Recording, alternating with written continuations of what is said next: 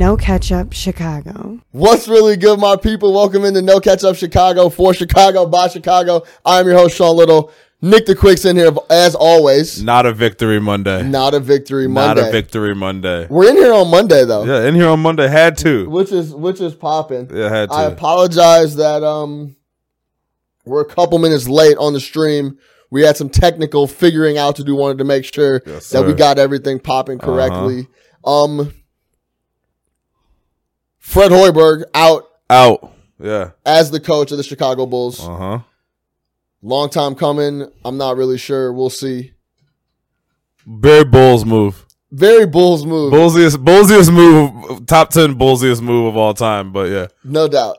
Um, Bears taking L in New York. Mm-hmm. We're gonna have to talk about that. Yeah. We got the Rams coming in town, and then we're gonna do a little national roundup. Mike McCarthy's out in Green Bay. Yep. College football playoff. The list goes on. Kareem Hunt. Kareem Hunt. Yeah. The list goes on. Yeah, we, we got a lot of stuff to talk about.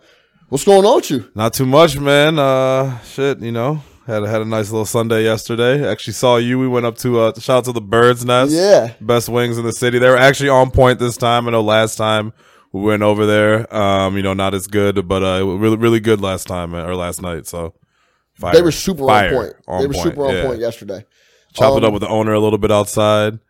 So he said he's been in business 23 years. Yo, the owner of Bird's Nest looks exactly like you think the owner of Bird's Nest that's would what, look yeah, like. yeah, for sure. If you like, if you want to know what the owner of a bar that sells wings all day and is a like a football, Pretty much a dive bar A with the bar best with- wings in the world. Yeah. exactly. Yeah. this dude looked exactly like hundred that. percent. He's probably he's probably rolling in the dough too. Super scraggly Yeah. beard.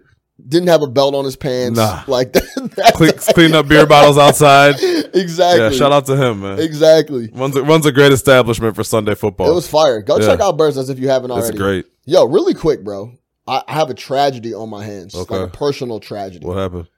So recently, I've been putting on my kicks, and they've been feeling tight, bro. Like they like they're too small. So I'm like, all right, maybe this is like a pair of my J's. Yeah. Like maybe these J's, like I put on a pair of my cement threes. They were small, Yeah. and I'm like, are these just are these just the J's? Like maybe I haven't broken them in yet. Yeah, whatever, yeah. whatever. Right. Every other pair of kicks I've been putting on, bro, have been tight. Like Are they all the Jordans or like, every or my every shoe? J's, my Vans, my Converse, everything is tight. And I'm like, yo, what is like? Am I, is my foot getting bigger? Right. Yeah. So I looked up. Can your foot get bigger when you get older? And bro, my like, I was reading this shit um from pod- podiatrist. That's a, that's the foot doctor, Yeah. right? Over the years of pounding on your feet, your ligaments can loosen up and like basically your feet elongate and flatten out and they get bigger. And I think that's what's happening to me, G. That's crazy, man. You're having a growth spurt at 30. Yeah. That's what's up. So basically, all my 11s are like obsolete now. I Right. wear an 11 and a half now, so I got to buy all new kicks. Oh, the half size. Oh man, Yeah, that's the hook. So They crazy. got you with the hook. If anybody, if anybody, that hasn't happened to me. I'm a 13. I've been a 13 solidly now for like eight years, if if not, no shit, probably like 15 years, if not longer. So I have not noticed any feet growth. If anything, I feel like my feet get smaller, like shoes that didn't used to wear, especially with Jordans though. Jordans are always tight. That's like low key, Jordans are the most uncomfortable shoes in the world to wear if you're talking about gym shoes. That's any re-release That's is exactly what I thought, bro. I'm like, okay, maybe Yeah. it's just these J's. Like, Nah, they're not that comfy. They're not comfortable to wear all day. Like they're But, not comfortable bruh, shoes. Every pair of kicks I put on, man, now I'm, I'm hot. Yeah, I don't know I'm about the sick. rest of them, but I, I do know the Jays run tight and they're not comfortable. I went from 11 and I went from 11 to 11 and a half in like a week, bro. you got to replace. I gotta you re- got to I gotta upgrade, man. replenish. You I got gotta to re-up. turn in and upgrade, man. turn in, get the new joints. All right, let's talk. Yeah, Fred Hoiberg out as the Chicago Bulls head coach. Three seasons. three and a half, Yeah, three and a half. Um, three and a quarter, three and a quarter, whatever you want to call this. three and a third, Three in this. three in this. Um, give me your first thoughts because I woke up and it was like the first thing hot off the press when I woke up. I was like, "Yo, So I was already up. I get up pretty early for work on Monday, so I'm watching Get Up. Yeah, Um, shout out Get Up. Oh, Yeah. we're always watching Get Up. um, shout out Greenberg. Yeah. So I'm watching Get Up and it comes across the screen. And so that's when I shoot down the Goose test like, yo, Hoiberg fired. Um, my first reaction was wow. Just wow. Like, wow, wow, wow. Obviously, I've never been a Fred fan. I've never thought that he's a long term fit for the Bulls, whatever. But just the fact that they did it now, right? This this is the time that they decided to do it. Like Monday morning after the loss to Houston, after Markkanen's first game back, is when you decide to relieve him of his duties. And I just I don't know, man. One of the first thoughts was what what did they see recently that made them decide that now was the time to pull the trigger on him? Because you really didn't give him a chance this year, right? The whole roster has been hurt. If you want to talk about developing young players, he hasn't had Markkanen, he hasn't had Dunn, he hasn't had Valentine, he hasn't had Bobby Portis, right? So you can't judge him. It's not fair to judge him off of this roster that he's been playing with for the last twenty five games. So at what point did they decide that he wasn't the guy and you know what why not wait it out? And why not give him a chance to see what happens with this roster? So what this tells me is this is something they've wanted to do all year right? If not from the beginning of the season they wanted to do it but for whatever reason they burned a quarter of the season and then decided to fire him. It's the most bullshit ever. It's the most Garpax move at most Pax move of all time. And it does nothing for us. You know if anything obviously Hoiberg was a good fit for Markkanen last year, right? Like his system worked out for Markkanen. So developing Markkanen is key to what the Bulls want to do, why would you fire Hoiberg? Right? Fire him at the end of the year, get a new offensive coach and whatever. But why would you fire him as soon as Markkanen comes back and then replace it with a defensive guy? Right? So again, it doesn't make any sense. It, it doesn't make any sense to me. You might as well let him ride out the rest of the year. It makes the Bulls organization look more unstable than it already has looked and it's just more it's more Pax bullshit. We were talking earlier. I don't even remember what it was about, but you were saying that if it's time to fire, it was Quenneville. Yeah. You were saying when it's time to go, it's time to go middle yeah. of the season. So what's different here now? I don't understand. To me, that was a little bit different of a situation. Quenneville obviously still had his players playing and, and, and it just wasn't working anymore. For Hoiberg, you couldn't, there's no way you evaluated him off of those first 23 games. So to me, there was no advantage to getting a fresh voice. For the Hawks, their season was still salvageable, right? So it was time to go. They felt they had the talent. They didn't have the right voice, so they brought somebody else in. We didn't have the talent. You could bring in Gregg Popovich. We're not making the playoffs, right? So my point is this. If, if, you want to truly evaluate him, evaluate him with the players that he's expected to play with. Wait for Portis to come back. Wait for Dunn to come back. Markkanen came back for one game and then you decide to fire him. Let them ride out the year. Let them ride out the year. I mean, it's crazy to me that this is what they woke up and decided to do with one game of Markkanen coming back and he's your franchise cornerstone. Yeah, I agree with you. I just don't understand like the why now. Like I woke up and I was like, okay, he's fired. I'm fine with that. Yeah. But I didn't really understand the timing whatsoever. Like, why like right now? Why right now? Why, why today? Yeah, like what I just didn't understand. I was trying to like figure out was it the record? Was it the the players? Was it I, I just was like, all right, like did they just could it be that they just fell in love with Boylen so much and thought he'd be like he from what Paxson was saying, we're going to get into the presser. It sounds like they want Boylen to be the head coach for the for the foreseeable future. Could it just be like, hey, they had a conversation with Boylen, they kind of agreed, and and, and what was wrong with the team? They agreed with. Like Boylen and, and Garpax had a conversation and they agreed with what's wrong with the team right now, and maybe they thought Boylen could lead them in that direction. The Boylen must be a hell of a salesman. I mean, that's right. You know what I mean? Hey, coach, you know, I'm sorry, guard. like, you know, this is this is what I think right. needs to happen. Like, no, I don't think that's it. I think it's another example of again, man, this is what Paxson does, man. Before the shit really hits the fan and it points at him, he finds a scapegoat. Listen to this. This is the seventh coach the seventh coach. That was the fifth, no? No, listen, listen. The okay. seventh coach to serve under John Paxson since he's been in charge of the Bulls. Yeah. He has hired four. He's hired Scott Skiles. He hired Vinny Del Negro. He hired Tom Thibodeau. He hired Fred Hoiberg. He fired Scott Skiles. He put in Jim Boylan 1.0. So we've already had a Jim Boylan. Yeah. There's probably two Jim Boylens walking the face of the earth right now, and somehow both of them, both of them is coach of Chicago Bulls. Let's talk yeah, about that. Facts. But um, fired Skiles, brought in Jim Boy or Pete Myers in the one room for the coach. has an A N, yeah, one has an yeah. You literally found two different Jim. I thought it was the same guy. I'm like, oh wait, no, there's two of them. Wow, this is this is crazy. Yeah. So he's he's fired those four guys, and in between that, he's had Pete Myers and yeah. the other Jim Boylan serve as his uh, coaches. So this will be the seventh one, and if they don't go with Boylen uh, next year, he'll be on his eighth coach. I would like to see if there's another general manager, team president, whatever you want to call him, in any major professional sports that has had eight cracks at a head coach, four of which are hires. Even if it's just you count the hires, not the interims, Just the he's hiring I his would just fifth- count the hires He's hiring his fifth coach. Yeah. His fifth coach. He's been here since 2003. That's a coach every three years. Stop fact. playing. So I, I don't want to hear people say, you know, like whatever, man. Like, and they didn't give Fred a fair shake this year. That's a fact. The organization looks bad. That's a fact. People think the Bulls are a joke. Would you want to come coach for this organization and a trigger happy vice president? Not at all. They That's- fire people on Christmas Eve. They they love firing people in December. I mean, like, what's the point? There's no rhyme or reason as to when they fire people. You fire the second all time winningest coach in Bulls history to bring in Hoiberg, and then you literally don't give him a chance. Every year you give him a new job assignment. Year one, hey, we still think Derrick Rose and them can do it, so get us to the playoffs. Year two, we know you want to spread the floor, so here's Rondo, Dwyane Wade, and Jimmy Butler. Year three, we want to rebuild. Okay, great. I'll lose a bunch of games for you guys. That's fine. I'll fall on that sword. Year four, we don't really know if we want to rebuild, but we know you want to spread the floor. So here's Jabari Parker. But all your guys are hurt. But you didn't win enough ball games. Yo, But we gave Zach LaVine $80 million. you. There's no put- rhyme or reason. You put that so perfectly.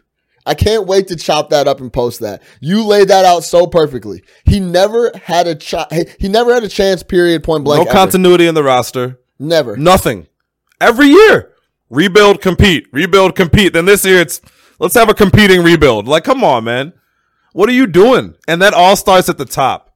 Any job you've ever worked, any place you've ever been, sports team you've ever been on, it starts at the top. There is no organiza- organizational direction. We don't know what we want to be. We want to compete. We want to sell tickets, but we want to rebuild. We can't even fucking do the rebuild right. This is where we are. Luckily, hopefully now we, we, we go like 15 and 67 and we get Zion or one of those guys, but we might even fuck that up. Who knows? I told you two years ago, like, like second episode, I said, I'm okay with the rebuild. What I'm not okay with is the rebuild being spearheaded by these guys because they have proven that they cannot do it. And this is the latest example of it. It's a fucking joke. And the rest of the league looks at this shit and says, I don't want a part of that because you have an organization and an owner. I love Reinsdorf, but Reinsdorf is the most loyal person in the world. Right? Pax looks over at Kenny and says, Oh, he's been there for 25 years. I'm going to be here for 25 years. It doesn't matter what we do. It doesn't matter. I don't want you as a GM anymore. I'll just give you, I'll, I'll bump you up, send you up to the office. It's a joke. It's laughable. Strap in. Strap in Strap is right. in. I'm sorry. That's it. I've been holding this in all fucking day. And get over the fact of like Garpax disappearing. Like It's not happening. not happening, bro. This They're shows the perfect exa- Kenny Williams. Yes, they're here. It's the mafia. and they're gonna be here and it's just not gonna change. So I think the first step in us kind of strapping in is we're gonna be dealing with these cats for the foreseeable future. Yeah. At So- least Pax. No doubt. Guard might be changed out, but at least Pax. Exactly. So lock in for that. One of those two, if not both, will be around for the foreseeable future. Now, if you caught the presser from Paxson, and then we're going to get into a little bit of who Jim Boylen is. But Jim Boylen 2.0. Jim Boylen 2.0, EN, Yeah. not AN. Two but Jim Boylan, Sean Paxson's hired.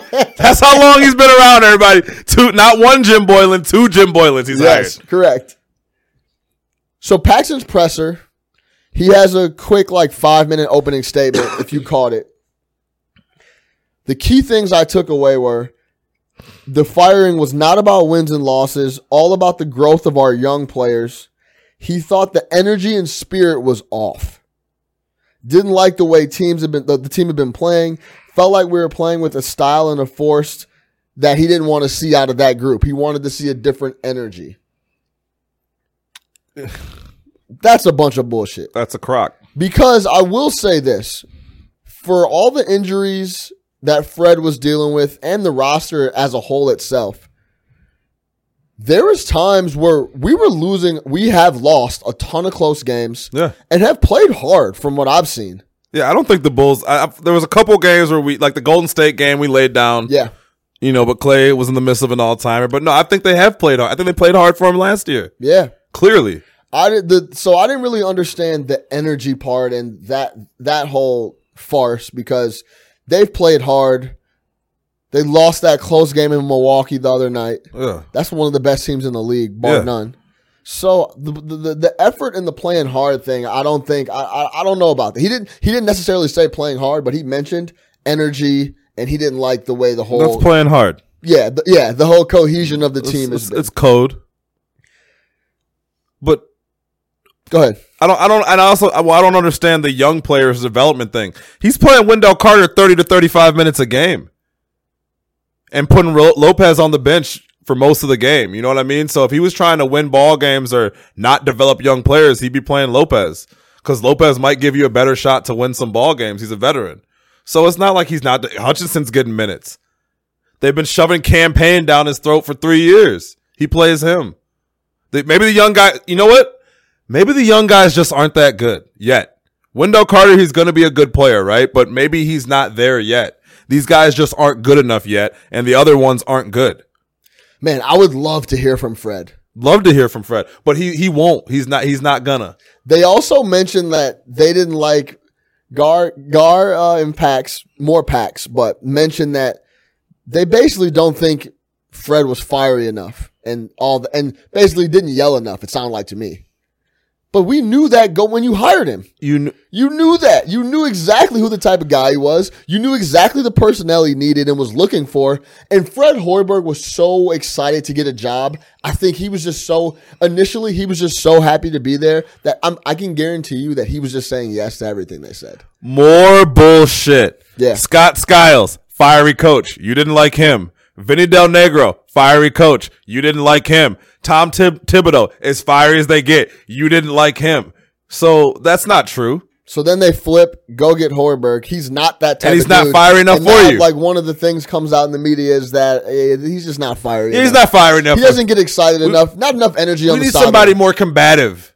But you didn't want Thibodeau because he was combative. You didn't want these other guys because he was combative. You knew what Fred was. He was a player's coach, happy go lucky. The guy's nickname was the mayor. It's just a smokescreen. Yeah. Let's let's make some noise over here Yeah. because we're doing not that good a job. A hundred. That's what it all is. fi- let's fire him. Yeah. We'll bring in Boylen, great guy, Yeah.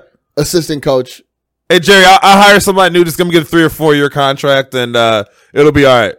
It'll be good. Ticket sales are good, right? How's Kenny doing? He's good. All right, great.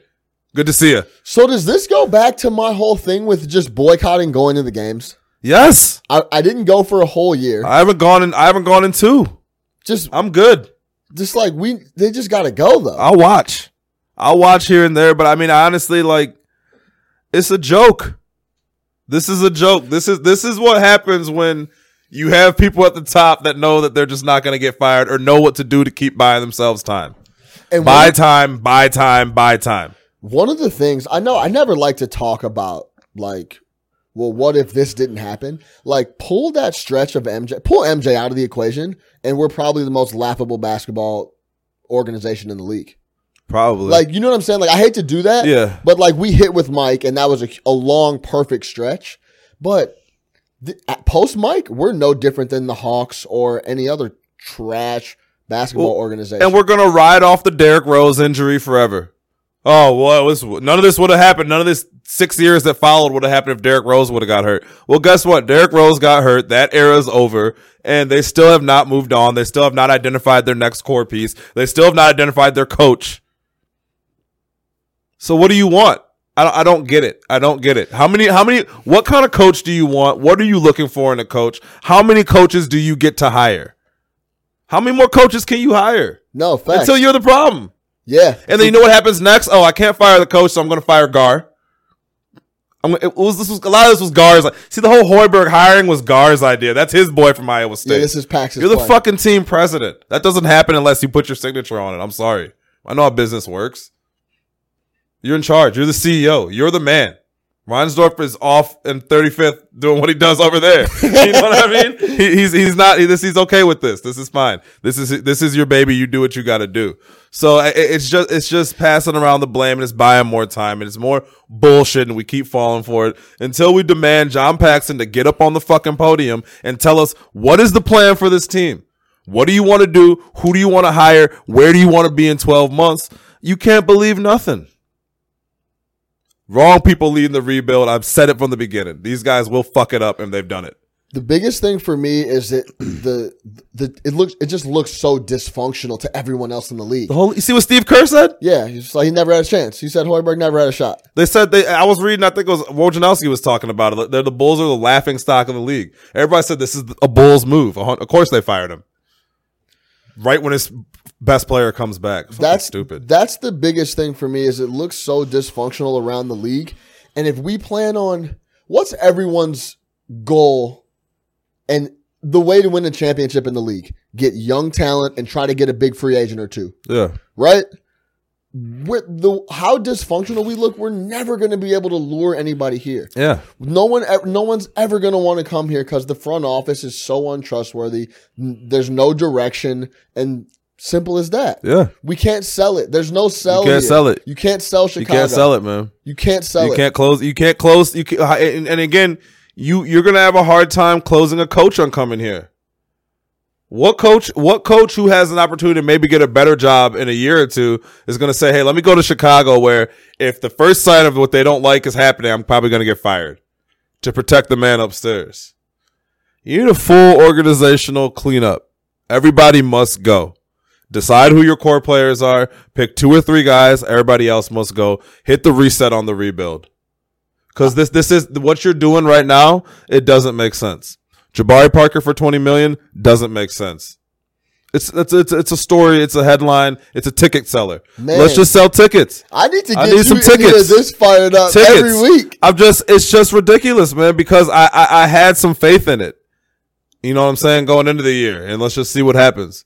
I like that we were playing Wendell Carter some minutes. You know, I like that Hutchison and these guys are coming on and they're and then they're playing or whatever. And if even if it's not good, but stuff like this, it, it fucks up the narrative.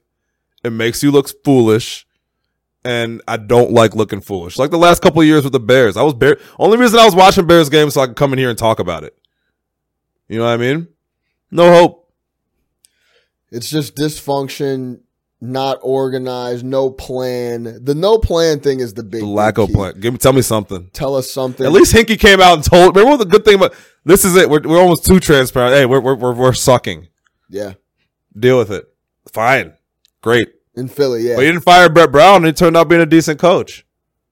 You don't fire the guy. You don't. You don't. You don't gut the roster and then fire the coach. It's just bad business. You fire him at the end of the year. Good. You can. You can. Hey, we got people back, and we still didn't see what we needed to see. Great. He got four years.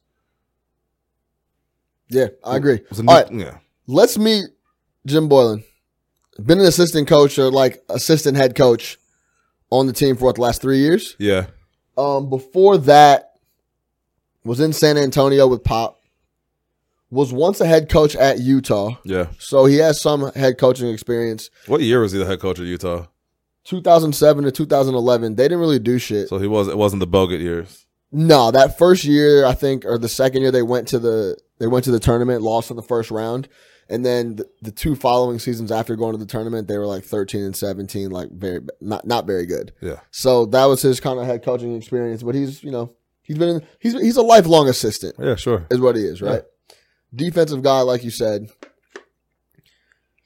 We'll see. With a roster full of guys With who would prefer not to play defense. A defensive, no, no, forget about prefer. A defensive guy with a roster full of guys that don't play. They don't defense. play defense. Forget about prefer. Zach, Zach LaVine not interested. Jabari Parker, forget about it. forget about Lloyd, it. Mor- Lauri Markkanen, I'm not here for that. Yeah, makes sense. Yeah, let's, go, So- let's go develop these guys. Fucking joke. Do you think? I guess for me and the rest of the Bulls fans, for I'm, I'm going to say what how I feel about it first, and I'll get your take on it. But like the hopeful thing to hold on to is we do have a decent young core with Wendell, with Lauri, with Zach LaVine. You could put Dunn in there. So that is something that we can kind of hold on to. And you know how you come up to like Bulls fans, you're like, yo, you're a Bulls fan? You're, and like, where's like where's the the light at the end of the tunnel type of thing. I I do think it's the the the young talent that we have locked up for the foreseeable future. Can I ask you an honest question? Yeah, Do you see yourself in four years saying, yeah, you know, this core of Markkanen, LaVine, Dunn, and whoever, um, uh, Wendell Carter, that, that's a playoff core? Like, look where we are now. Like, you see the makings of that? And, like, just be honest. Like, do you see the makings of a playoff core there, or do you see the makings of a playoff core that needs a few more really good pieces? Because I What- think we need. you I mean- think I don't. do you I, mean by playoff core though? Like, I'm Like making good- the playoffs. not 41 and 41 playoffs. I mean like 50 win teams.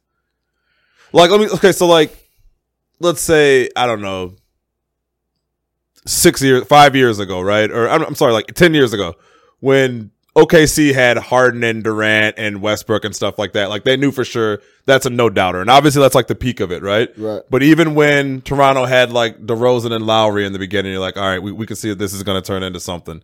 Do you see us with those type pieces? Beal and Wall, which is a terrible example right now, but again, you knew you were going to go to the playoffs every year with these guys when they develop. Do you see that? Do you see Markkanen developing into a to that guy, and do you see LaVine carrying us? Yeah, I could see us being a 50 win team Okay. in the next couple years with that squad if they stay healthy.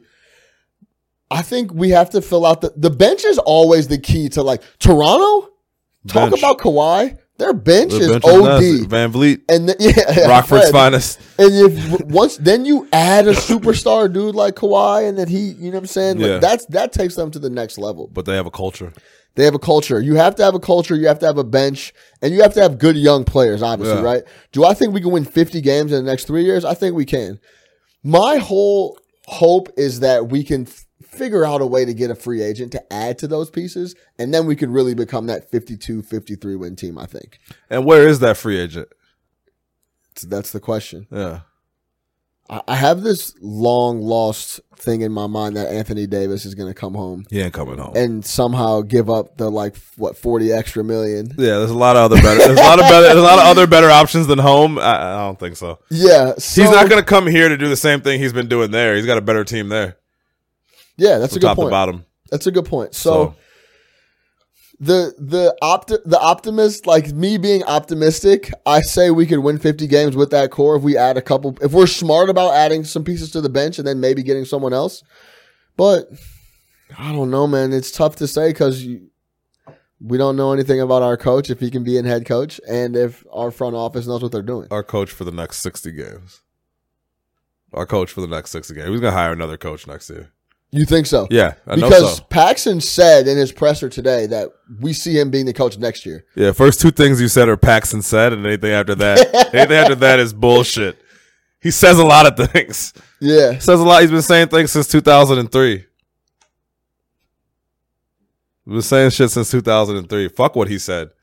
Do you think that he just knows that he's just trying to keep his job as long as possible? Doesn't really care what happens. I don't think he's trying to keep his job. I think he knows his job is kept. He's just he's he's doing probably what he feels are good decisions. he just makes decisions off. But the there's no one like, cool. telling him like, "Hey, these are bad decisions. If you don't stop fucking up, you're fired." Interesting.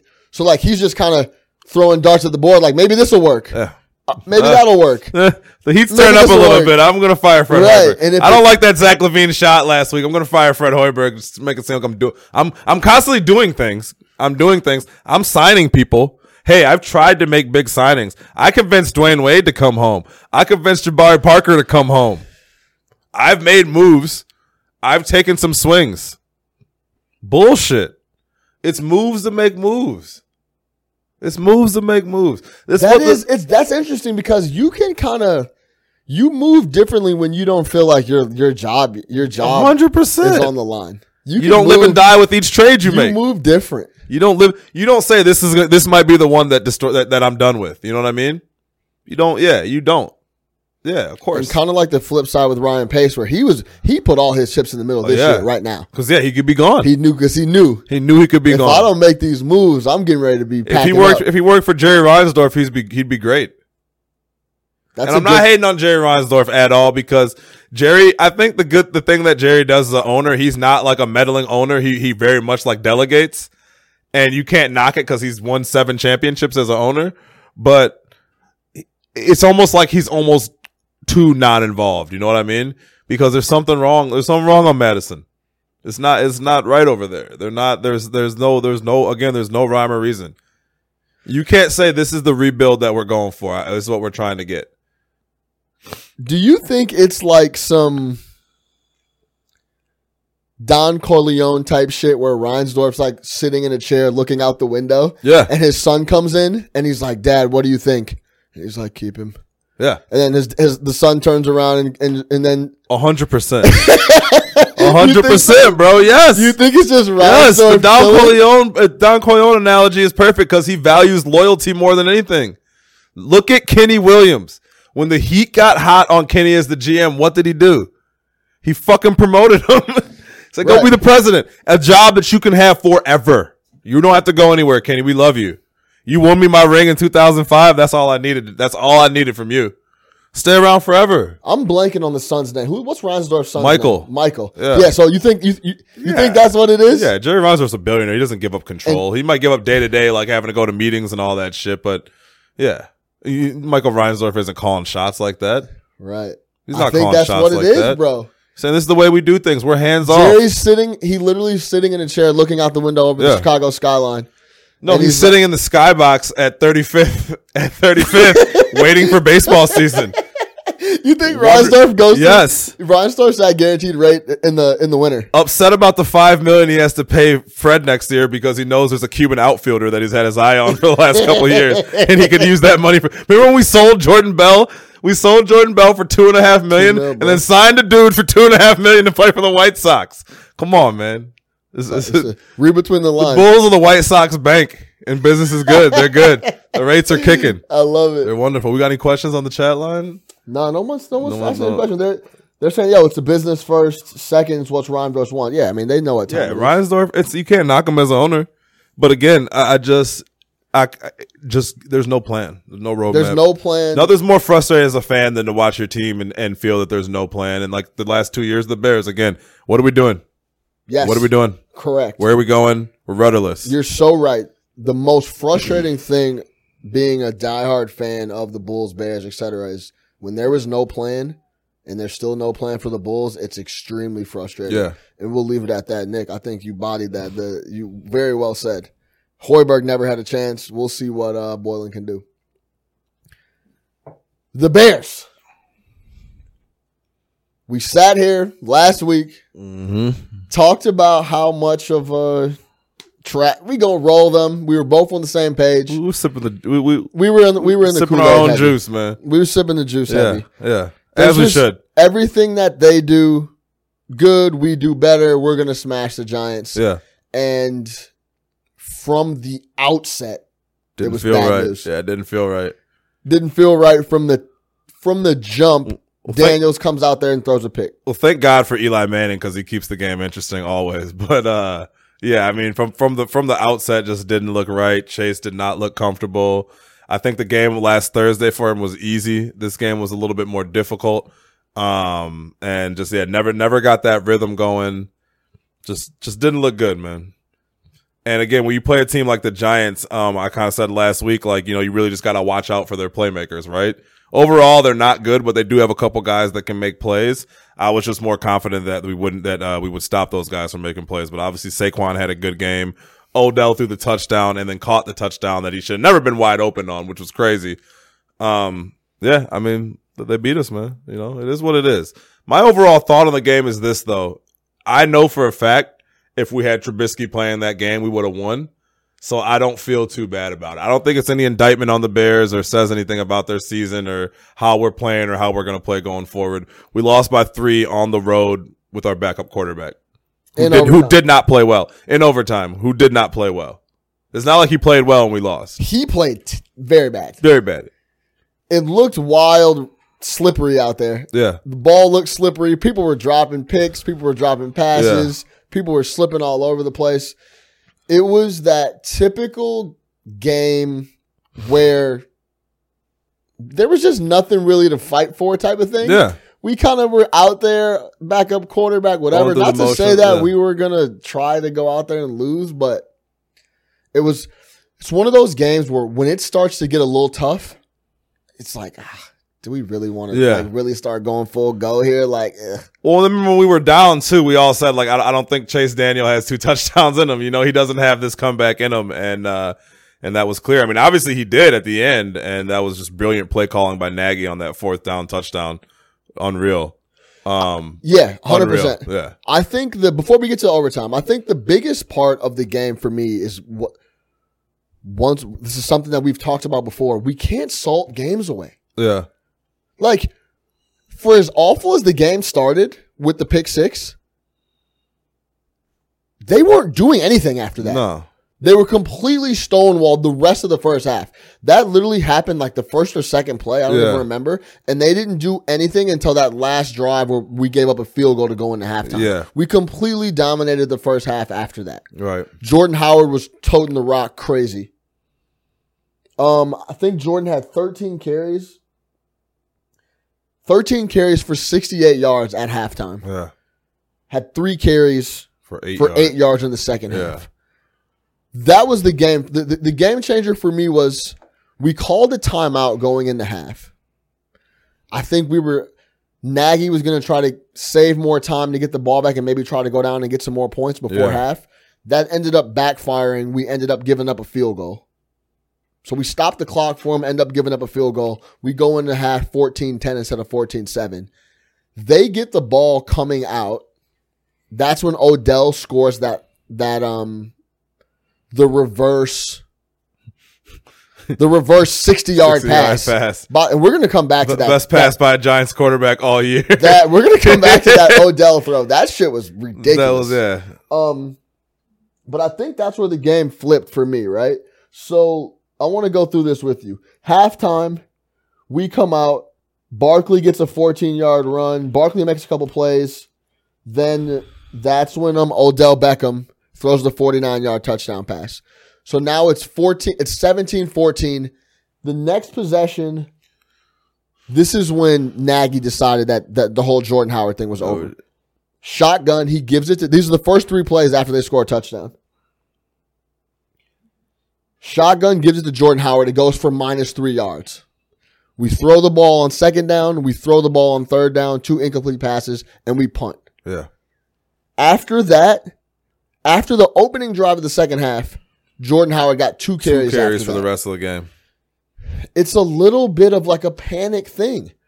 Like that Odell Beckham reverse th- 55 yard touchdown pass put a little panic in Nagy. Yeah. Like, all right, we have to go score some more points. When we easily could have kept playing the defense we were playing, running the ball, we would have wore them out and Yeah. won the game 23 20 and got out of there. And Jordan Howard's fresh. Jordan Howard's fresh. Legs are super fresh, right? He- Yeah, he was he was good for twenty five to thirty carries in that game, and you could have ground them out, borne off some clock. Yeah, you know not, what I'm not saying? let them get those ridiculous. Don't give them the time to get those ridiculous plays that they are able to make. Obviously, they flipped it on us. yeah, Then they started giving that joint to Saquon, Yeah. and he started wearing us bro. out. When he he they slow mode him jumping over Adrian Amos, dog. Saquon Barkley is an animal.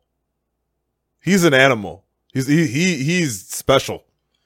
24 carries, 125 yards for Saquon. Yeah. We talked about going into the Meadowlands. We have to. We one simple key to the game. We stop their run game. Stop their run finished. game. That's it. That's all we have to do. Eli's not going to beat you. We stop the run. They're finished. Yeah. They're done, and we didn't do that. Can't let Saquon go for a buck twenty five. No, we cannot. Can't let them get 24 carries. You know, you got to take them out of running the ball early. But again, no Trubisky. Chase Daniel was awful, and we only lost by three points. Yes, my takeaway is, is we need to, because especially I would hate to see us build up a big lead like the first round of the playoffs, and then we're still throwing we're throwing the ball the whole Yeah. second half. It's like, bruh, cut it out with. Well, you shit. were Mister a few weeks ago. We don't need to establish the running game. I don't think we need to establish the running game, but we need to be able to close out games. You'd be able to commit to the run. yeah, like close, he he doesn't like, have the ability. he- He, won't commit to the run. It's hard to commit to the run. One, like you said, he went for negative three yards. After that, he got two. I don't like. I don't want that to happen again. I don't want that to happen Right. again. I go for positive yardage. Right. I'd rather throw short dumps and things like that, which is which is his style. Because even if you look at it, Chase Daniel still completed what like seventy four percent of his passes or something. Yeah, He he was, like 19 for 28, 22 or 19 for 25. twenty six of thirty nine, two eighty five. So 13, 26, 66 percent of his passes. But yeah, he was getting sacked all Yeah, day. yeah. He was he he was bad. yeah. Um, but that's the thing for me, man. He, there's no way Jordan Howard's toting the rock in the first half. He's almost he's he's at like six Five yards a carry. Yeah, five or six yards. and then in the second half he gets three carries. yeah, And as soon as we go down three points, it's like, uh oh, we got we got to score, we got to score, we got to score, bro. Relax. relax. Especially, and I'm not saying that, yo, against the Rams, bro, come out and pedal, fire yeah, it up. Keep the foot on the Against gas. Against the Giants in the Meadowlands in the rain with a backup quarterback, stick to the run. Against I'm Eli okay. Manning, yeah, Stick to the run Yeah. in that spot. yeah. You feel me? Mhm. So that was kind of my big takeaway, but you're 100% right. The Vikings lose, that's great. The Packers lose, that's great. The Vi- the Lions lost, that's great. And we lost Yeah. a game we should have won. And now we have three ba- kind of bad losses now. Miami's a bad loss, and they're Yeah. all on the road. 100%. Miami's a bad loss. Green Bay is looking like a really It's looking bad like a loss. bad loss, but it's it's us in Lambeau, which we don't do well. Up And it was week one of the season. Yeah, And now we have this Giants loss. yeah. Three pretty bad losses on the road. The Miami loss to me was the one that we, the game that we shouldn't have lost. I think that was the Another one. game we don't salt away. Yeah, that was the one to me that I think we're gonna look back on if you know whatever happens. But yeah, I think the Miami loss was the one that we because we were rolling when we played them too. Yo, this is actually a good question. Dane Baldwin, good looks. What are your thoughts on our second half defense? He says lack of run defense, linebackers missing coverages in the second half. Well, they got it. They scored 14 in the third quarter, but if I'm not mistaken, they didn't score at all in the fourth, right? Um, let me see. I got it up here. They scored three points in the fourth. Okay, yeah, But yeah, so I mean, it was pretty light in the fourth. But yeah, they give up a, a, a, a fucking reverse 50 yard touchdown pass. Yeah. Whatever. And then the other touchdown, we kind of got grinded down and then they went down. The they Beckham, the, field. Beckham touchdown was inexcusable because he was wide open, Yeah. and we were all saying he's literally only the only playmaker on the field, and he should never be wide open. So that was clearly a breakdown in coverage, but I, don't think the offense was doing them any favors. Yeah, that that drive where Odell got the touchdown, Yeah. like on the like the reverse throwback, was tough. That was a, that was a bad drive for the D. It was really bad. But we've shown flashes that in the second half, we we will start to miss tackles. We're a beatable defense in the second half. We're a beatable defense. I heard someone on uh, TV today say it was actually Trey Wingo. I was watching NFL Live. He said this can't be considered like an elite level. He didn't use elite, but like a transcending defense. That's what he said because of lapses in second half stuff like well, that. yeah. The Miami game is a perfect example. All the missed tackles in the Miami game led to them beating us. It's not like Os- Osweiler was going down the field. Yeah, hundred percent. Yeah, so Let's talk Odell Beckham, G. I got I got some. T- we he was obviously getting a, ton of heat for the onside kick, not not showing the effort. I don't Yeah. really care about that. I think honestly, I think it was live That's- that's game, and what he, he's there for. he kind of panicked a little bit and, Yeah. and didn't know what to do and didn't die for it. Yeah. But is this one of the? Th- I saw someone uh on Twitter, and I wanted to ask you this. Said this Odell Beckham's the best athlete in the world. And he's so then and then I was like so then I thought about it and I was like and on the Twitter on the tweet the like the video was play, like the video of him throwing the ball 60 50 yards on the fly from what looked like a Mike Vick flick. It was a flick of the like you know what I'm saying and it went 50. Then they brought up like then I so then I, I was looking up stuff like I was just looking up Odell stuff. Remember when he was at Yankee Stadium hitting home runs in BP? yeah, Like easy yeah. an OD jumper, hands crazy. Like, can you consider him one of like one of the top athletes in the world? Is that nah. even nah? I think a lot of times when you look at a lot of these, like he's a ridiculously good athlete, right? But if you take a lot of people in sports that are ridiculously good athlete and then just throw them in another sport and have them fuck around, you'd probably get a lot of good results, right? Like if you gave LeBron the bat, LeBron might hit a couple home runs. You know, if you put LeBron on the soccer field, he might shake some people up. They're just ridiculously good athletes. So I can't go off that and say that he's the best athlete in the world, but I mean, that's a a, Yeah, a- that's a wild. it's a wild statement. But yeah, is he is he one of those rare breed athletes that probably if he applied his mind to Can any just sport, do anything. yeah, for sure. And I think that, dude, I think to be in the NFL, you have to be a freak of nature. Bro. I was shocked when Yeah. he let that ball go. Yeah. I was like, wait a second here. It doesn't surprise me though. I'm sure he's played had to- quarterback before in his life. I had to go back and look. Like, was did they did they snap that ball Yeah. from like the thirty five? And then you went back and looked. He threw that from the NFL logo at the Miller. Right. It's like at MetLife with ease, bro. yeah.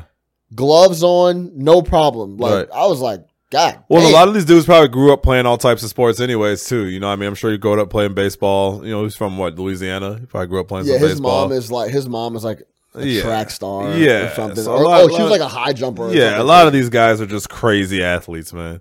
Yeah, Professional athletes in general are just it's just it's just like a different breed. Yeah, especially in the NFL. Ram Sunday. Yeah. Sunday night to be specific. Sunday night. I'm excited, man. Yeah. I can't wait.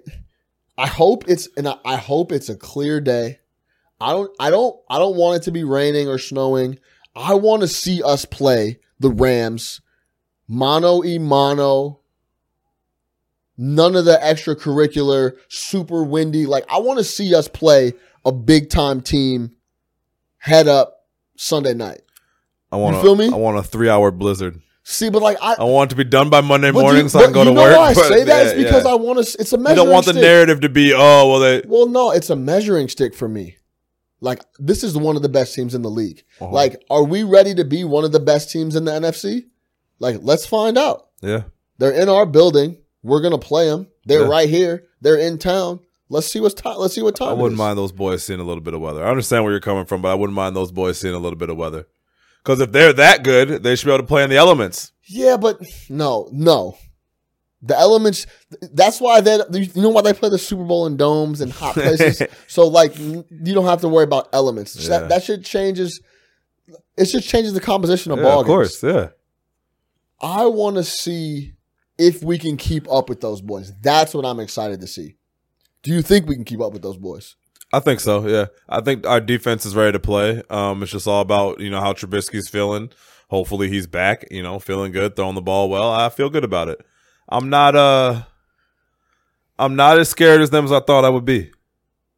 I'm really not. I feel like our off- offense plays with confidence. I love Nagy as a play caller in certain situations. And again, with Trubisky back, I think we're going to be good. If Trubisky's not back, it's going to be a long night, a very long night. Yeah, and they asked Nagy today about like, is he going to be in full practice all week, like with the ones going Yeah. all week? And he said he couldn't say for sure. Yeah, I just hope that they were that they were holding him out last week just as a precaution. But we'll see. That's all you got on the Rams. That's, that's all I got, man. Let's just let's just see what Let's happens. just see what happens. Let's just see what happens. Yeah, I mean, what What about the line? what is the line? I don't know. I don't even know if it's out. Let me It's check right out now. yet. It- It's it's posted somewhere. Well, it's Let me Monday, see. so it should be out. Actually, It should be somewhere, but I'm gonna I'm gonna say minus five. Uh, I was minus eight and a half. No way. I'm. T- would you give up eight and a half? Oh, I'm sorry. I mean, I meant to say. I meant to say. Um, minus. Wow, it's three and only a half. it's it opened at Three- four and a half yeah. and it's already down to three. I was gonna say three and a half. That's what I meant to say. Go the other way. Yeah, Opened at half. four and a half and it's down to three right yeah. now. Doesn't Wow. surprise me at all. Three and a half Over seems about unders- right. Over unders 52 and a half. I would say over. On I like the number. over on that. I like that. the over. Yeah, on the over number. sounds pretty good on that one. The over went down from 54 to 52 and a half though. Yeah. So that's interesting. Yeah. Um, like I said, I'm excited to just see us go mono to mono. It's going to be Sunday night. Nagy's going to be in his bag. Mm-hmm. I'm excited to see. Nagy versus McVay. Yeah, Yeah, it's it's going to be offense. yeah, it's gonna be fun. A lot of fun plays, a lot of throwing the ball, a lot of explosion. Ho- hopefully, yeah, I'm excited. You don't have to worry about us establishing the run game. No, we don't. We have to worry about them establishing the run game. They got that man over there, He's a monster. Mr. Todd. Yeah. Oh yeah. How you feel like we match up? Oh, uh, I feel like our skill they're players, so explosive. our skill players should keep up with their skill players. Yeah, the issue is they can throw the ball on you and run the ball on you. So you you gotta gotta take them out of both facets of their game, which is always tough. You know what I mean? It's not like one team where hey we stop the pass and they can't really run. Like they got an all world running back and they got a quarterback who's as playing as anybody well as anybody in the league right now. And we just talked about golf last week. I mean, he's putting balls in ridiculous places, He's playing extremely well. So yeah. How much impact should Sunday night's game have on the defensive player of the year voting? Dane Baldwin just asked that for, oh, the for Aaron Donald versus Mack. Khalil Mack. It's gonna be on the national spotlight, so I mean, there's gonna be a lot of talk about it. It's going to help. It'll impact for sure. It'll impact. Put it this way: if one of them has a, a huge monster game that impacts the game, it's absolutely going to impact that, and they're probably thinking about it too. So yeah, that's a good question. I definitely think it'll have some impact on the game. Um, yeah, um, Donald. I'm excited to see how we're going to handle that. he's an issue. He's an issue. Yeah, He's a major issue. yep. And I just don't know how we're going to stop him without Kyle Long. this is the other thing too, especially on the interior. You know what gets guys like Mack and Donald? Kind not, I don't want to say on their heels, but a little bit of run game, a little bit of play action. Yeah, If you like when Mack knows you're throwing it, buckle up, bro. yeah, he's coming. Because he's coming, dog. He's coming. You know what I'm saying? Well, he's good against the run though too. Who Mack? Yeah, he's great against the run. no, run. yeah. no, no, no. That's not what I said. But you know what I'm yeah, saying? no, I understand what you mean. Yeah, if- Put it if like he knows this. you're gonna throw the ball 40 times, he's he's teed up all when game. someone sticks that ball out there for play action Yeah. and you know it's a play action, Yeah. it doesn't stop anything, Yeah. right? So that's where we're gonna have You know to kind of get that established to run, even if it's with Tarik, even if it's out of the shotgun. Yep. It's gonna be interesting. You missed my Kyle Long comment, but it's all good. I, I ignored it because I know you. I, I feel you on Kyle Long, and Kyle Long is not around. And no, he's not going to be able to stop Mack. Oh, he's not around. That's new. so He's probably somewhere turning uh, water into wine. Uh, let's keep it moving. yeah, let's keep it in the division. Green Bay, Yeah. Mike McCarthy, he's fired as well. Yep. Everybody getting fired today. Stop bringing up his record too. He's got That a, is somebody who had to get fired in the middle of the year. he's got a good record. Yeah, he's got a great record. though. Yeah, it should be a lot better. Does he get a new job? You think next year? Yeah, someone will hire him. He's won a Super Bowl. He's been in the playoffs eight or nine years. Yeah, I saw a lot of people talking about what if this is Aaron Rodgers' fault? Like, what if they get a new coach and a new offense and they still aren't doing shit? I just don't see it. Aaron Rodgers is a great player. That's fine. It, it can be his fault all it wants to be. A quarterback like that doesn't come around too often. I mean, it, I, I don't see how it is his fault. Every, it- yeah, how? Like he's like he's a coach How? killer. yeah, he's a coach yeah, killer. just like, you know, he's. Yeah, I don't agree with it, but I will a say quarterback this. trusts their coach. McCarthy is getting every single ounce of the blame, and I think it's a little bit to do with both. But I think it's more just their relationship was so fractured that it was just time to move. Mark McCarthy is one of the late, the worst late game situation clock managers I have ever seen in the NFL. Without a doubt. He has, eh, you know, what? He- he- he's terrible. Yeah, without a doubt. He's terrible. They, they should give him an extra timeout. He's, he's guaranteed. He's- starts half he's four timeouts. He's guaranteed to burn a, a stupid timeout, lose a timeout, have no situational awareness, and that shit costs you games. It is the Mike McCarthy rule. that shit costs you games. Fair enough. So he, he he's he's he's botched many a fourth quarter decisions. And if he didn't have Aaron Rodgers throwing hail marys, why do you think he's throwing so many hail marys at the end of the games? Probably because Mike McCarthy botched some decisions leading up to it. And as much as I've said this, remind all your Packers fans they're garbage. Yeah, they're trash. I've been Huff. telling them. Remind them every time you see them. Yeah, Like, yo, y'all fired your coach Trash. because y'all are garbage. trash. I've been telling Vikings fans too. Kirk Cousins is trash. I'm gonna have to get back. I'm gonna have to get on that. train, Buckets, I've empty on- empty calories, I've baby. man. I've been on Kirk Empty. for a minute. Told now. you now he's in a pressure situation where he's he's determined to win. He came up to Bill Belichick. Belichick said, "No, sir. That Keep talking pick. about the Pats. fuck the Pats. Keep I'm talking about worried the, Pats. Keep talking about them. Let's let's move They're up coming. before we get on this. They're Pats coming. let's jump on. You know how we rocking. All right, let's talk about Kareem Hunt. Yeah. Serious situation. Uh huh. we don't even have to go through how serious. Everybody's it is. seeing the video. You Yes. guys know what the situation is. That shit is. is an absolute no no. Can't do it.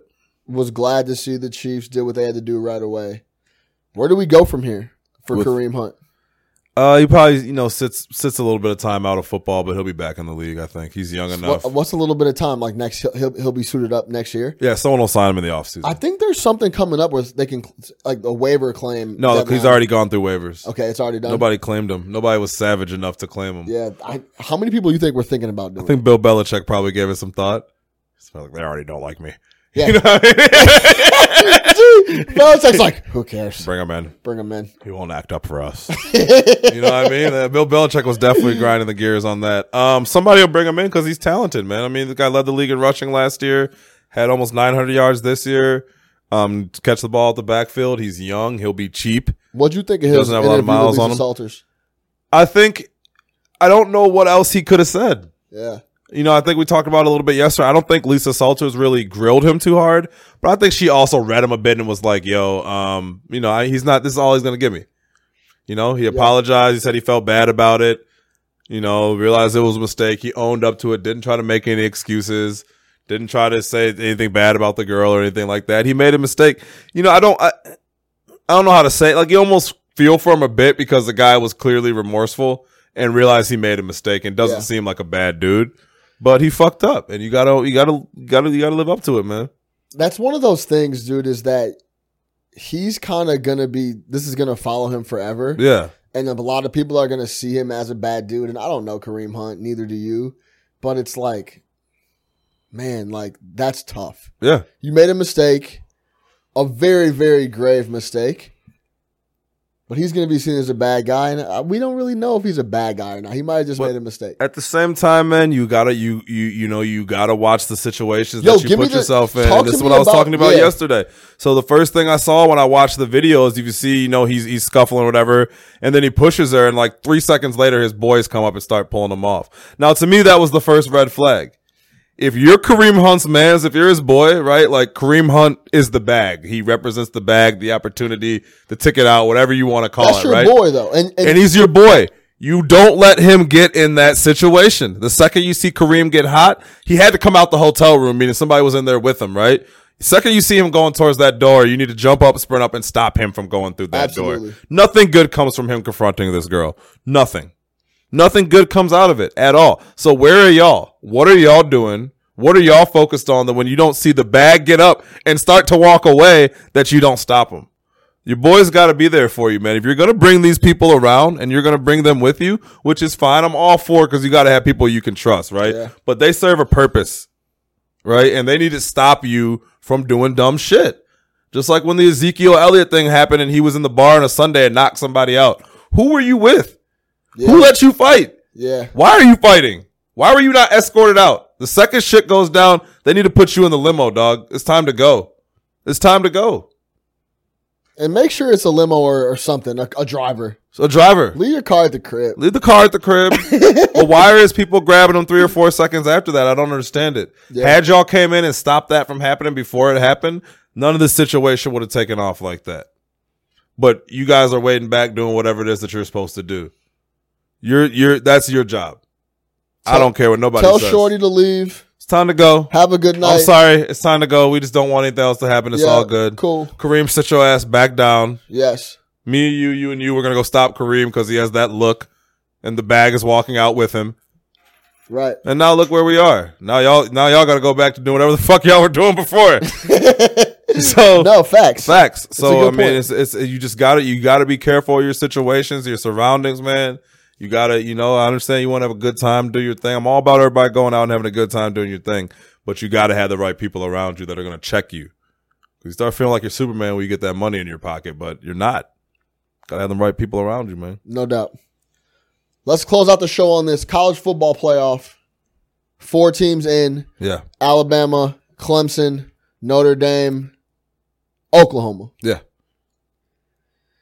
Oh, and we'll we'll get to Northwestern and what bowl they're playing in. So that's, that's a better one than you. Any comments? It's probably, it's probably a better one than you. Anyway. anyway, anyway, the four teams, I think they got it right. yeah, I don't have a problem with it. You can't put anybody else in than they put in. Oklahoma, we'll start, we'll go four up top. Oklahoma lost one game, and that was to Texas in the Cotton Bowl Yeah. earlier in the year. They got a rematch and beat them by a couple scores, two possessions. Yeah, So they avenged that loss. They're in. Notre Dame's undefeated. The only thing I will say is it was never a question were they going to get in or not. yeah, of course. Um, It's Notre Dame. it's Notre Dame. Big win over Michigan, though. They had some big wins. Yeah, I mean, Michigan. Michigan was that team until Ohio State. I'm going to tell you until this. they went to Columbus. So I don't care who's on the schedule. yeah, An undefeated Notre Dame is always going to be in the playoffs. hundred percent doesn't matter who they play. Period. They can play Duke thirteen times. They get whoever they, whoever's on their schedule. they play Duke every year. If they go undefeated, Notre Dame will be in Be the in there, yeah. You could book that. yeah, Clemson rolled. They haven't really played anybody. The ACC is huff, and we'll see how that goes. Dabo's staying there. He knows They're when playing the ACC every year. They're playing Notre Dame. 11 and a half points is the is the spread. And I think that's too much. Yes. Against Clemson. I would take all 11 and a half against Notre Dame because I think they're they're put it like this, they're not 11 and a half points better than Notre Dame. No, Um, so I would take that. But they got it right. Alabama, that Alabama Georgia game was awesome, but you can't put a Georgia two loss team in there. And you can't put that. I'm sorry. Anybody who's crying for Georgia to be in the playoff, they had, I I counted, I want to say five straight possessions in which they could have put Alabama away on Saturday and could not do it. They missed a field goal, had 28 points. I think oh, I think Alabama scored 23 or 24 unanswered points. Yeah. Yeah. Couldn't put them away. Yeah. Missed the field goal, couldn't put them away, couldn't score touchdowns, got conservative. And we were talking about that in the Yeah. group chat, bro. You cannot. You can't, you can't get What is- conservative. why does this always happen though? Well, if Fromm was playing a ridiculously good game, he was dealing. Right, but like, why does this happen? This happens Yeah. year after year, time after know. time, sport after sport. You get these big dogs, and you can step on their neck, and everyone just don't gets do it. timid. Yeah. And I mean, obviously, there's op- there's been games where the, like Clemson where they like didn't get timid, they just kind of continued to do their thing. But man, you cannot get timid against these dudes You gotta- because you got to kill the giant. You got to bro. play to win. You got to not not play not to lose. And a lot of them are playing not to lose. And then, but I think it's funny that we're saying that because Georgia then tries a fake punt at midfield and it doesn't go as planned. Which was uh, There's a I- difference I'm gonna between go- stupidity and trying to be aggressive. I'm gonna go ahead and say this. That was one of the stupidest play calls, and I said in the group message, situationally, one of the dumbest play calls I have ever seen a head coach make. Bar none. There was no reason to do that. You had a backup quarterback in. Talk all you want to about Hurts. He's a running quarterback. So if you give him a longer field, it makes him that much more difficult for him. Such a good point. All right. So you give him a short field, right? At the what was it, like the 48, they got the ball back. Yeah. So instead of giving the, it wasn't Tua out there that you're scared of throwing the ball deep. He he can't throw the ball. We know this, right? Why would you want to give him a short field? Yeah, it was stupid. What was the point? And Alabama saw it from the beginning. It was such a bad and if play you call. go back and look at it, first off, it's not fourth and five; it's fourth and eleven. yeah, yeah, yeah. It's fourth and you, you It's really not you, fourth you, and three. you have to have a big gain. exactly. You have to have a big gain. It's fourth and eleven, if, and if you go back and look at the formation, it looks like Alabama's in safe. Alabama was in defense. Like, yeah. they were in a defense. So like, call out of that. Call that. out of that, and be, or no, just say, hey, you know, we're gonna punt. you cannot run that. You can't run that. Yeah, absolutely no. You can't run that under any situation. I'm sorry. That that's when I, I was. I don't know what the fuck he's doing. Yeah. So we'll leave it there. They got the four. Yeah. They got the four teams right. I'm excited to see. It's gonna be Al- It's gonna be um, Alabama Clemson rematch again. Yeah. Um, so we'll see what happens there. But Dabo Let- going for that natty. yeah, how you feel about um, Northwestern and the Ohio State Big Ten championship? I mean, hey, so this is what it I will is, tell you this. Like I Why? said, Why? I mean, I know you can't like, yo, you can't sit up here and like dance on Northwestern's grave for getting beat by Ohio State. no, I'm not dancing on the I know. you- I know what you're trying to do. But I will tell you this. I didn't think they were gonna win the game. My you point was that's a big accomplishment for their program, And it is. And I was super, it, it put a smile on my face to tune into the game bro. and see Northwestern in the end zone, the big end zone painted purple with Northwestern. But I don't say this often, but you are such a fucking hater. Pat Fitzgerald ends the season Eight and five. eight and five, like he does every single year. which is good enough for Northwestern And- alumni. They're in the Holiday Bowl. What did you say They yesterday? are every single year. What did you say yesterday? What, when the game started. yesterday? When the game started. Even when you saw the Northwestern, you kind of felt a certain type of way. I did. So yeah, if you're an alumni, you feel great. Extremely fortunate. It's fucking be- Northwestern. How many games? They're not going to win 13 extremely games. Fortunate to be in the Big Ten championship. That's great. But Fortunate. No, they earned their way to the. I don't believe in down fortune. down years for Wisconsin, fortune. Iowa, whatever. fortune. That whole- fortune. now they're fortunate. They, They're- what they they played their way into that game, bro. What do you mean? It's They not fortunate. They played their way into the game. you are what your record says you are. yeah, and, and they're and, Eight and yeah, four. and they're eight and four every year. eight ball games. and they play in the Heineke, the Heineke, and the the uh the Holiday Bowl, Heineke. and uh like every year. So And their that's alumni are happy. That's fine. I just What do you wanna- want? This is the problem. You think that's the ceiling for Northwestern? I Ceiling's think the we roof. can. I think we can be a major, major player in the Big Ten every year. I think major Fitz- major player. with Pat. Yes, just what I said. And Pat Fitzgerald will never get us there. We could be in the top three of the overall. We why can't we be Wisconsin? I don't see why not. No. Why not? It's because it's Why? not. It's not in the. It's that's. It's just not how that's going to happen and, for them. and you want to know why? Because Pat Fitzgerald's the coach. That's why right. it will always be a seven and five win team or a six win team with a with a Heineken. So you think you can do better a- than Pat little- Fitzgerald? with a little Caesars? Yes, of course. You gotta start With letting you gotta start letting little kids in. Caesars Bowl. You gotta start letting it. guys in. You gotta let guys in. They don't let guys in. At you gotta Notre let guys Dame. in. They don't let guys in at Notre Stanford. Dame is picking from the best players in the country. fair. They don't let guys in at Stanford. Don't talk about the don't let California schools. at Stanford. California is different, No. bro. You don't have to leave the state. Stop playing. California so and Texas so are got- different. so just so California and Texas are So different. just so I got this and straight, Florida too. so just so I got this Don't have to leave. The ceiling for Northwestern seven wins. Can't do better. Period. That's it. you get a ten win season in there. Win. That's what they're When? gonna do. When? What are you looking for? You're looking for them to be Ohio State University. It's not gonna happen. When are they gonna get a ten win season? It could happen next year. When? It could happen next year. We'll Don't leave it- lose to Duke. We'll leave it there. But. I'm not gonna sit. what I'm saying is, Northwestern can do better than Pat Fitzgerald and what they do every year, and it'll never get there because we won't let it because everyone loves. Pat So you want to fire Pat Fitzgerald? I would fire Fat, Pat Fitzgerald. It'd be tough to say that after coming off of a Big Ten championship. Yeah, I, I don't think you can fire Pat I would Fitzgerald. have. I would have fired Pat a couple years ago. You would have fired Pat Fitzgerald.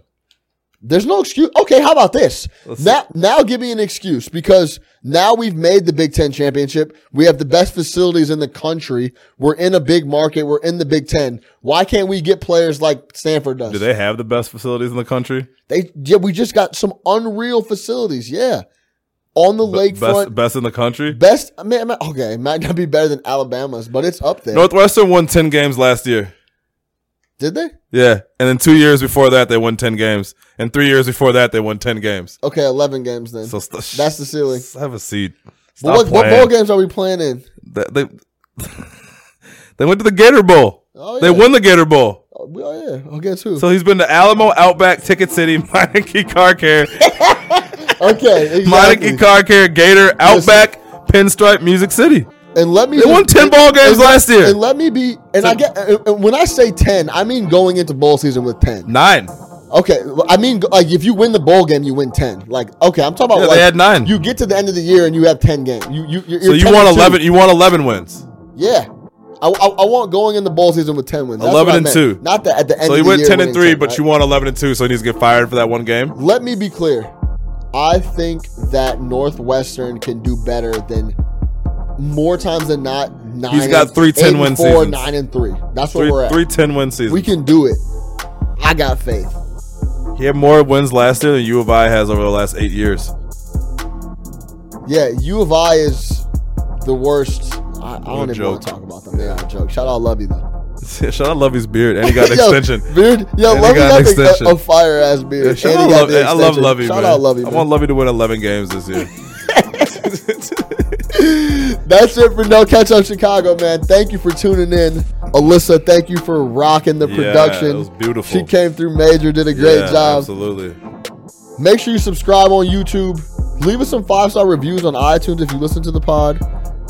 Share. Instagram, share, tell the homies. Tell everybody. Tell a friend. Yeah, man, keep tuning in for the live stream and talking shit with us. We love that, man. For Nick the Quick, Mm-hmm. I am Sean Little. No catch up Chicago for Chicago by Chicago. Listen up. Rams in town on Sunday, baby.